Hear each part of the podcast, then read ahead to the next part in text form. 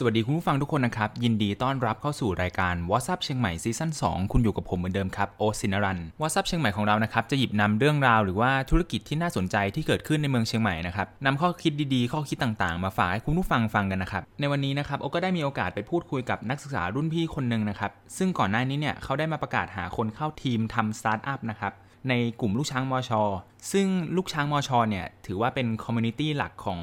เด็กมอชอเนี่ยนะครับ เวลาจะมีเรื่องอะไรที่ไม่ว่าจะเป็นเรื่องของกินเรื่องหาสถานที่เรื่องปัญหาต่างๆ ก็อาจจะมีการพูดคุยกันใน community นี้เหมือนเป็นพันทิปของเด็กมอชอเลยนะฮะ พี่คนนี้เนี่ยเขาเริ่มทำสตาร์ทอัพแล้วเหมือนว่าเขาต้องการคนเพิ่มนะครับ เพราะว่ามีคนออกจากทีมเขาไป แล้วเขาก็มาประกาศหาในตัวลูกช้างมอชอเนี่ยแล้วพอเห็นปุ๊บโอ๊ตก็รู้สึกว่าเฮ้ยมันเจ๋งมากเลยอะ่ะคือคนที่อายุประมาณเราอย่างเงี้ยแล้วก็เริ่มทำอะไรที่มันคำว่าสตาร์ทอัพสำหรับโอ๊ตมันก็ยังเป็นคำที่หวือหวาอยู่นะ ในในความรู้สึกก็คือมันไม่ใช่เรื่องง่ายที่จะเริ่มเข้าไปทำนะครับ อันนี้คือเป็นต่อให้เป็นสตาร์ทอัพเริ่มต้นเนี่ยโอ๊ตก็ถือว่าเป็นเรื่องที่เจ๋งพอสมควร พี่คนนี้เนี่ยเขาเป็นรุ่นพี่โอ๊ตหปี แต่ด้วยความที่เขาซิ่วเนี่ยตอนนี้เขาก็เรียนอยู่ชั้นเดียวกับโอ๊ตเนาะก็คือประมาณปี 2 คณะวิศวกรรมศาสตร์มชนะครับพี่คนนี้เนี่ยเขาชื่อพี่ข้าวนะฮะชื่อจริงชื่ออภิเทพปิยะพิพัฒนมงคลนะฮะ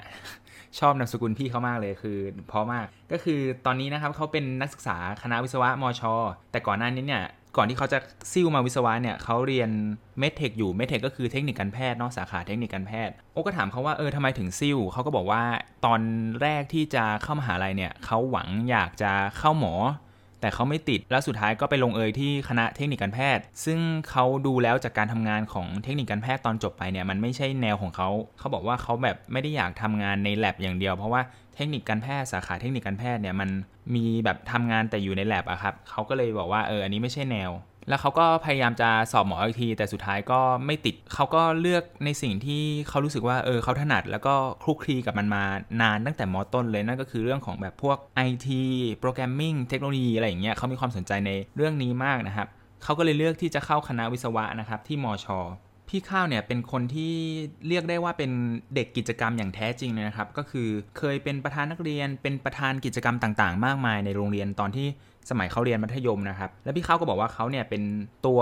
แข่งตัวล่ารางวัลเลยในเรื่องของพวก IT เทคโนโลยีโปรแกรมมิ่งนะครับตั้งแต่เด็กๆ จะเรียกได้ว่าเขาเป็นกีกคนหนึ่งเลยนะครับในด้าน IT กีกเนี่ยก็คือหมายถึงว่าคนที่มีความแบบเชี่ยวชาญอะไรบางอย่าง หรือว่าอาจจะมีความคลุกคลีหรือว่าชอบในเรื่องเทคโนโลยีมากๆ เขาถึงเรียกว่า geek เนาะแล้วก็ด้วยความที่เขาเป็นคนจริงจังเนี่ยเวลาทำอะไรทำสุดนะครับเวลาเขาบอกว่าเวลามีคน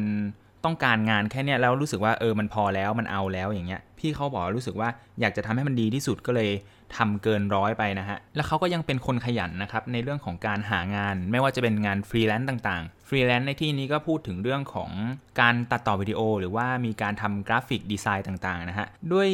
องค์ประกอบของคนที่ทำอะไรแล้วจะทำเกินเกินจุดประสงค์ก็คือทำให้มันดีไปเลยเนี่ยเขาก็จะถูกแนะนำปากต่อปากนะครับในการจ้างงานอย่างเช่น พี่ข้าวเนี่ยได้เคยไป ตัดต่อวิดีโอกับช่องที่มี Subscriber สูงๆ เป็นหลักแสนคนเลยนะฮะ ก็ถือว่าตรงนี้เนี่ยก็เป็นจุดเด่นของพี่เขา แล้วก็มีคนเห็นถึงความสามารถของเขาก็เลยพูดกันปากต่อปาก และความขยันของเขาเนี่ยเขาก็บอกว่าเขาเคยไปทำงานพาร์ทไทม์ด้วย ไม่ว่าจะเป็นพวกตามเพจทีมอชอหรือว่าไปทำเกี่ยวกับ reception โรงแรมก็ทำนะฮะ ฟังมาถึงตรงนี้ก็จะเห็นได้ว่าคนคนนี้เนี่ยในอายุเท่านี้เนี่ยสำหรับโอ๊ตอะ ถือว่าเป็นคนเอาการเอางานแล้วก็ขยัน แล้วก็มีความมุ่งมั่น อยากจะทำหาประสบการณ์อะไรต่างๆ ได้ดีมากเลยนะฮะฟังมายาวเหยียดอวยยศกันจบแล้วนะฮะก็คือคือคือโอ๊ตคือเขาค่อนข้างเป็นคนที่โอ๊ตอยากจะเป็นดังนั้นโอ๊ตก็เลยแบบค่อนข้างจะติดตามเขาตั้งแต่เขามาโพสต์หาทีมในนั้นนะจุดเริ่มต้นของการทำสตาร์ทอัพของพี่ข้าวเนี่ยพี่ข้าวบอกว่ามันเป็นเรื่องง่ายๆ ซึ่งก็คือมันมาจากตอนที่เขาดูซีรีส์เรื่องสตาร์ทอัพนะฮะหลายๆคนก็ อาจจะเคยได้ยินเนาะในเรื่องของสตาร์ทอัพเป็นซีรีส์เกาหลีที่อยู่บนแพลตฟอร์มของ Netflix นะครับพอเขาได้เห็นโลกของการทำสตาร์ทอัพที่ถ่ายทอดออกมาในรูปแบบของละครเนี่ยก็เพียงพอที่จะทำให้เขาแบบจุดไฟความเป็นนักกิจกรรมของพี่ข้าวนะครับก็อยากจะมีความอยากรู้อยากได้ประสบการณ์ต่างๆ แล้วก็อยากจะสร้างธุรกิจธุรกิจหนึ่งขึ้นมา พี่ข้าวได้เริ่มต้นไปหาความรู้อย่างจริงจังนะครับ ไม่ว่าจะเป็นในเรื่องของขั้นตอนต่างๆ ในการทำสตาร์ทอัพหรือว่าเป็นอะไรก็ช่างนะครับ ที่มีความเกี่ยวข้องในเรื่องของธุรกิจสไตล์สตาร์ทอัพนะฮะจนมาถึงจุดเริ่มต้นสำคัญของพี่ข้าวนะครับ นั่นก็คือการเข้าร่วมงานเกี่ยวกับ hackathon นะฮะโอ๊ตเชื่อว่าหลายๆ คนคงจะเคยได้ยินแล้วนะครับคำว่า hackathon เนี่ยเพราะว่ามันดังขึ้นมาเรื่อยๆ ตามกาลเวลา แล้วสำหรับคนที่ยังไม่เข้าใจนะครับว่า hackathon คืออะไรโอ๊ตจะอธิบายง่ายๆนะครับก็คือคำว่า hackathon เนี่ยมันมาจากคำว่า hack h a c k hack เหมือนแฮกเกอร์ครับ แต่ในความหมายของมันก็คือการแบบการแก้ไขปัญหาหรือว่าการลัดปัญหาอะไรบางอย่าง ให้มันสะดวกสบายยิ่งขึ้นนะครับ การแก้ไขปัญหาจุดบกพร่อง pain point อะไรต่างๆ แล้วรวมกับคำว่ามาราธอนนะฮะ เพราะว่างานเนี้ยกิจกรรมเนี้ยมันจะเป็น มีจะมีหลายรูปแบบไม่ว่าจะเป็นแบบ 8 ชั่วโมง 12 ชั่วโมง 24 ชั่วโมง 32 ชั่วโมง เขาก็จะเหมือนให้คนหลาย ๆ กลุ่มเข้าไปรวมทำกิจกรรม เพื่อแก้ปัญหาตามโจทย์ที่เขาโยนมาให้นะฮะ ในเวลาประมาณแล้วแต่กำหนดนะครับ ดังนั้นเนี่ยแฮกเกอร์ตอนเนี้ยก็ถือว่าเป็นงานที่ค่อนข้างจะแพร่หลายแล้วก็นิยมจัดมากขึ้นนะครับ เพราะว่ามันเป็นการรีดประสิทธิภาพของคนนะฮะ เพื่อให้แบบ ให้คิด solution หรือว่านวัตกรรมอะไรต่างๆ ในเวลาที่รวดเร็วและสั้นนะครับ พอพี่ข้าวได้เข้าร่วมครั้งนั้นนะครับเขาก็บอกว่าหัวข้อครั้งนั้นเนี่ยเป็นเรื่องของการแก้ไขปัญหาสิ่งแวดล้อม ในเรื่องของ PM 2.5 ที่เกิดขึ้นในประเทศไทยนะฮะพี่ข้าวเนี่ยเขาไม่ได้รับรางวัลใด ๆนะครับ แต่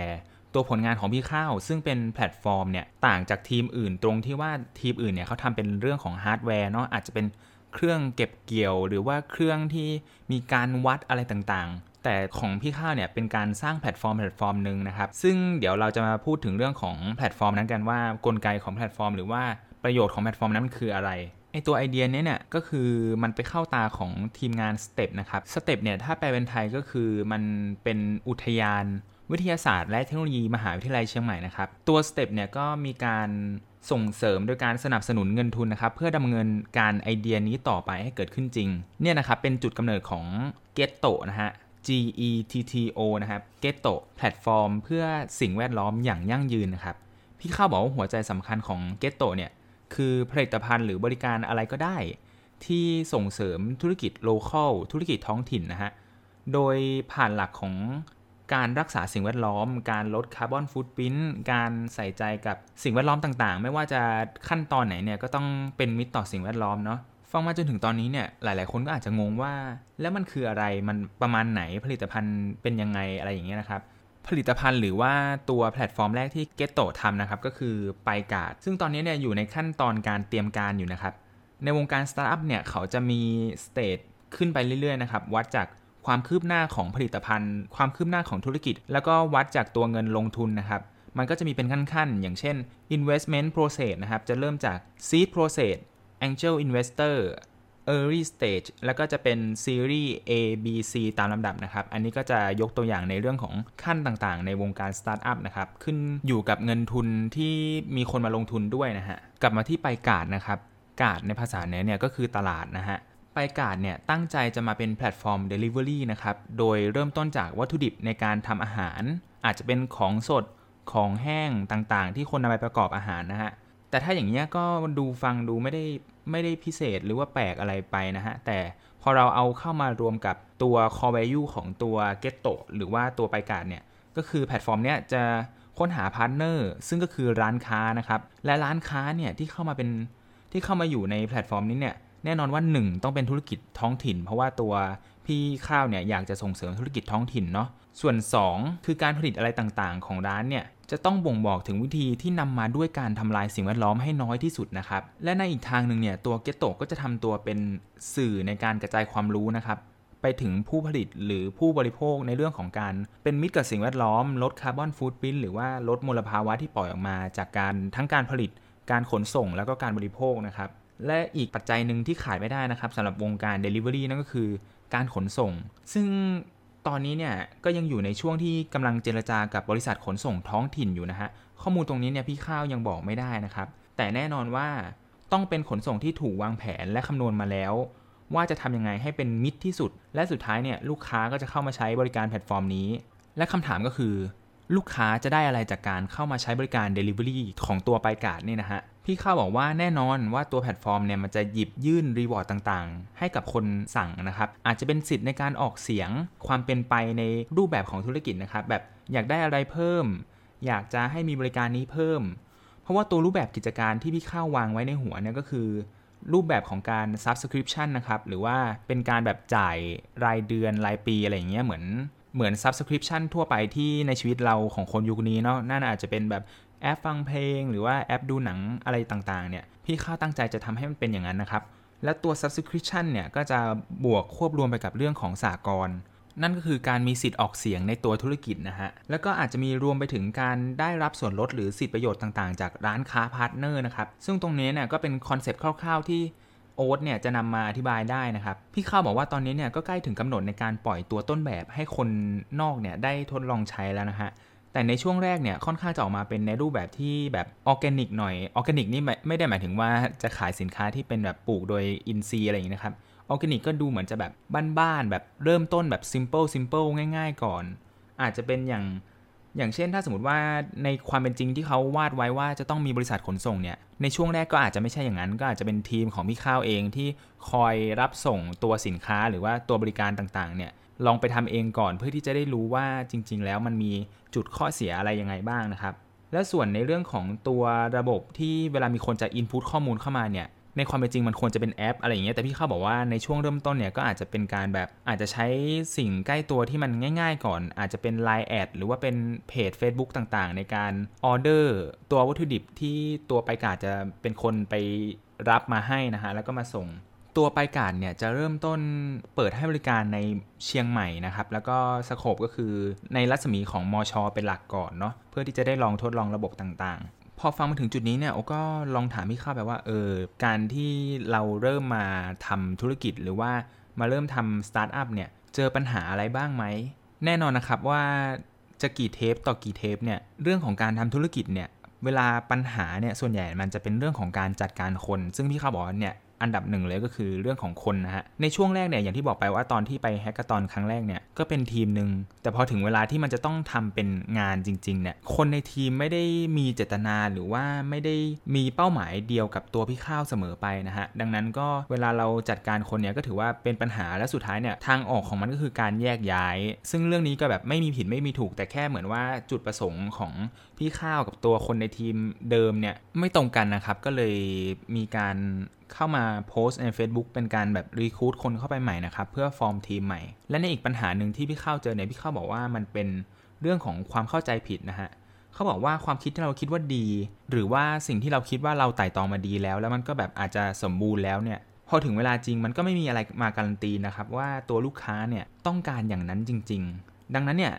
ทางออกของการที่จะแก้ไขความเข้าใจผิดๆอย่างเงี้ยมันก็ต้องเป็นการนำไปสู่ถึงเรื่องของการต้องคอยสำรวจ วัดผล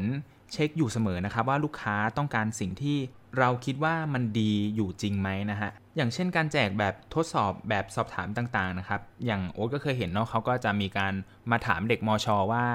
ถ้าธุรกิจเป็นอย่างนี้เนี่ยเขาแบบอยากจะเป็นอย่างนี้หรือเปล่า อยากจะได้รับบริการอย่างนี้หรือเปล่า อันนี้ก็ถือว่าเป็นหนึ่งในการแก้ปัญหาในเรื่องของความเข้าใจที่อาจจะคลาดเคลื่อนได้ เพราะว่าบางทีเราไม่ได้สอบถามตัวลูกค้าก่อนนะฮะก็อาจจะเป็นข้อเสียของการที่คิดไปเอง แล้วก็ผลิต สินค้าออกมาไม่ตรงกับความต้องการของตลาดนะฮะและแน่นอนนะครับโอก็ลองถามว่าข้อดีของการที่พี่เข้าเข้ามาทำเริ่มทำงานที่แบบมีเงินจริงจังแบบว่ามีเงินสนับสนุนแล้วเรามีภาระที่จะต้องทำแบบมีความรับผิดชอบอย่างเต็มตัวนะฮะพี่ข้าวบอกว่าข้อดีที่เขาได้รับเลยนั่นก็คือการแบ่งเวลานะครับเขาสามารถแบ่งเวลาได้ดียิ่งขึ้น เป็นการแบ่งว่าเออตอนไหนเรียน เรียนก็เรียนเต็มที่เลยแบบโฟกัสเต็มที่ตอนไหนทำงานนะฮะมีตารางเวลาที่ค่อนข้างจะชัดเจนนะครับแล้วพี่ข้าวก็บอกว่า ตัวเกรดของพี่ข้าวเนี่ยดีขึ้นด้วยซ้ำเพราะว่ามันเกิดมาจากการที่เราเลือกที่จะโฟกัสเป็นจุดๆไปเนาะเรื่องต่อไปก็จะเป็นความแบบการมองอะไรที่มันแบบมีมุมมองมากขึ้น มองหลาย ๆ ชั้นหลาย ๆ แง่นะครับชั่งน้ำหนักทุก ๆ อย่างนะครับ จัดการความเสี่ยง จัดการคนและแน่นอนก็คือการเข้าหาคนที่มีความแบบพัฒนาขึ้นมากนะครับ เพราะว่ามันจะต้องมีการไปพูดคุยไปเจรจากับ คู่ธุรกิจหรือว่าพาร์ทเนอร์ร้านค้าหรือว่าบริษัทขนส่งต่างๆ ฟังมาจนถึงตอนนี้นะครับก็อาจจะมองว่ามันแบบเป็นเรื่องที่เล็กมาก แล้วก็ดูเหมือนว่ายังไม่ได้มีตัวผลิตภัณฑ์อะไรออกมาให้เราเห็นนะครับ แน่นอนเพราะว่ามันเป็นธุรกิจที่ได้รับการสนับสนุนแล้ว แต่ก็ยังอยู่ในช่วงของการเตรียมการอยู่นะครับ แล้วพี่เข้าก็บอกว่าเร็วๆนี้จะมีการปล่อยตัวระบบออกมาให้ทดลองนะครับ แล้วมันก็อาจจะดูว่าเออดูจะเป็นไปได้หรือว่าเป็นไปได้ดีหรือเปล่าเนี่ย ก็อาจจะเป็นคำถามที่หลาย ๆ คนคิดรวมถึงโอ๊ตด้วย แต่แน่นอนว่าต่อให้เราไม่เชื่อมั่นในตัวธุรกิจของนักศึกษากลุ่มเล็กๆกลุ่มนี้เนี่ยซึ่งเป็นธุรกิจเริ่มต้นสุดๆเนี่ยแต่โอ๊ตเชื่อว่านะครับชุดความคิดนี้หรือว่าไอเดียนี้เนี่ยเป็นชุดความคิดแล้วก็เป็นเทรนที่ยังไงมันก็เริ่มต้นขึ้นแล้วนะครับในทุกวันนี้ เพราะว่าตราบใดที่มนุษย์ยังอาศัยอยู่บนโลกนี้อยู่ต่อไปเนี่ย ไอการที่เราจะมาใส่ใจทุกๆขั้นตอนในทุก ๆ อุตสาหกรรมจริงๆเนี่ยก็ถือว่าเป็นเรื่องสำคัญแล้วก็น่าสนใจแล้วก็น่าจับตามองอยู่เสมอนะฮะในปัจจุบันเนี่ยเราจะเห็นคนหนุ่มสาวอายุน้อยๆเริ่มต้นเปลี่ยนแปลงโลกของเราอย่างเห็นได้ชัดนะครับ หลายๆ คนอาจจะเห็น ไม่ว่าจะเป็นข่าวไหนข่าวไหนเนี่ยเราเริ่มเห็นนักธุรกิจหรือว่านักเคลื่อนไหวที่มีอายุน้อยๆเนี่ยเริ่มต้นทำเรื่องผู้นี้มากขึ้นนะครับแล้วก็มีผลเห็นชัดเจนด้วย ไม่ว่าจะส่งผลต่อการเคลื่อนไหวของตัวรัฐบาล หรือว่าความเคลื่อนไหวความรู้ของคนทั่วโลกถึงเรื่องของสิ่งแวดล้อมเนี่ยโอก็รู้สึกว่าเป็นอะไรที่ค่อนข้างจะน่าจับตามอง อย่างที่บอกไปเนาะก็คือ ต่อให้ธุรกิจเกตโตเนี่ยเราไม่รู้หรอกว่ามันจะเป็นยังไงแต่อย่างน้อยเนี่ยโอก็อยากให้ทุกคน มองเห็นถึงตัวความตั้งใจของ Getto ในรูปแบบของการจะ save โลก หรือว่าการให้ความใส่ใจกับสิ่งแวดล้อมที่มากขึ้นนะครับถือว่าเป็นเรื่องที่ดีมากๆ ก่อนจะจากไปนะครับ ก็อยากจะแนะนำในเรื่องของใครที่สนใจในเรื่องของสตาร์ทอัพนะครับอยากจะเรียนรู้แบบอาจจะไม่ต้องแบบเข้าไปในขั้นลึกๆ ก็ได้ แต่อาจจะมีความรู้อยู่ในตัวบ้างเนี่ยก็สามารถไปตามเพจเกี่ยวกับสตาร์ทอัพได้เลยมันมีหลายเพจมากใน Facebook ลองค้นหาคำว่าสตาร์ทอัพนะครับ เขาจะมีการประกาศว่าเออมีงานนี้งานนี้นะครับ อาจจะเป็นงานสัมมนาหรือว่าอาจจะเป็นงาน hackathon ต่างๆ ที่สามารถดึงความสามารถอะไรของคุณที่อยู่ในตัวคุณ หรือว่าคุณมีไอเดียอะไรที่มันจะสามารถเปลี่ยนแปลงโลกใบนี้ได้เนี่ยก็ถือว่าเป็นเรื่องที่ดีนะครับที่อยากจะ ให้ทุกคนลองไปดูนะฮะ ว่าบางทีเราอาจจะมีไอเดียแล้วเราก็รู้สึกว่าเอออยากจะเสริมความรู้ในส่วนของตรงนี้นะครับ แล้วก็หรือว่าถ้าอยากจะฟังพอดแคสต์ที่เกี่ยวกับสตาร์ทอัพอะไรอย่างเงี้ยก็สามารถติดตามได้ที่ Start ยับนะครับ ของพี่หมีแล้วก็พี่โสพลในช่อง Infinity Podcast ได้เลย ขายของเก่ง คราวหน้าเนี่ยวอซับเชียงใหม่ของเราจะมีเรื่องราวอะไรที่น่าสนใจนะครับ โอจะนำมาเล่าให้คุณฟังนะฮะ วันนี้เนี่ยก็ขอตัวลาไปก่อน แล้วก็ฝากถึงโควิดในช่วงนี้ด้วยนะครับ ก็คือขอให้ทุกคนรักษาสุขภาพเนาะ แล้วก็แน่นอนว่ามันมีแต่เจ็บกับเจ็บ แต่เราแบบก็ภาวนาว่าเราจะผ่านไปด้วยกัน แล้วก็ขอให้มันเจ็บน้อยที่สุด ต่อให้แบบหลาย ๆ คนก็รู้สึกว่าเออ มันไม่ได้เจ็บน้อยแล้ว แต่โอรู้สึกว่าเออ ก็คงจะ ทำได้แค่เท่านี้แล้วก็หวังเรื่องของวัคซีนอะไรต่างๆ ตัว Infinity Podcast ก็เป็นกำลังใจให้ทุกคนที่เจอปัญหากับโควิดรอบนี้นะฮะ วันนี้ก็ขอตัวลาไปก่อนขอบคุณครับ สวัสดีครับ